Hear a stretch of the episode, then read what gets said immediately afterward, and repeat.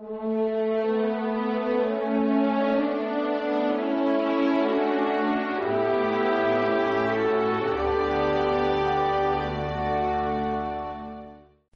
hará justicia a sus elegidos que claman ante Él. Mirad, la vida es injusta. La vida es injusta y además tenemos siempre como la impresión de que los malos ganan. Tenemos siempre la impresión de que los chulitos, los prepotentes, los que a veces con mentiras, con, extorsiones, con trampas, eh, se salen siempre con la suya. Y uno se pregunta, si tenemos tanto deseo de justicia, ¿no existirá la justicia?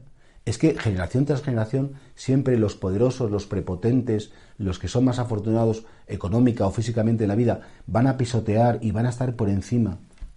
Y, no, es que Dios es sordo al clamor de los que le, piden justicia. Jesús dice, no, eso no va a ser así. Existirá un momento en el que Dios juzgará a cada persona y tendrá que asumir las responsabilidades de sus actos.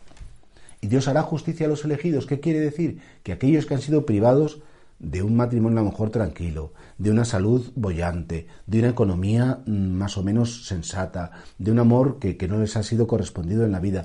Todo eso de lo que hemos carecido en la tierra, sabemos que el Señor hará justicia.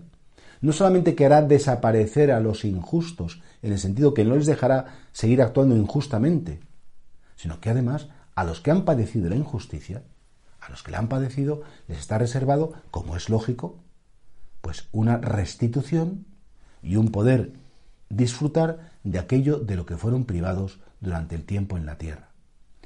Y esto es la justicia. Porque, a ver, la vida no es una lotería que, uy, a ti te tocó el mal premio, a ti te tocó el buen premio, a ti la bola negra y a ti la bola blanca. Es decir, pues entonces dirán, no, pues, pues que injusto es todo y que injusto es Dios. Pero Dios cuenta con el tiempo. Dios misteriosamente permite, como consecuencia del pecado original, permite la enfermedad, permite la maldad, permite la crueldad, porque hay enfermedades del cuerpo, pero hay enfermedades del espíritu. Y todo lo que es el pecado es una enfermedad del espíritu que repercute en los demás. Y por eso tenemos que esperar con toda seguridad que de los hombres a lo mejor se ríen los demás, de Dios no se ríe nadie.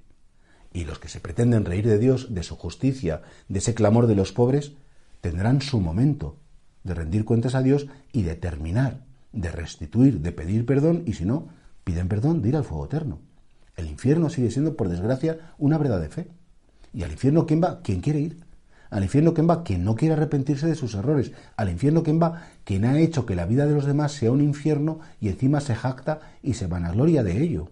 Al infierno van los destructores que quieren seguir destruyendo, pero atención, solo se podrán destruir a sí mismos eternamente.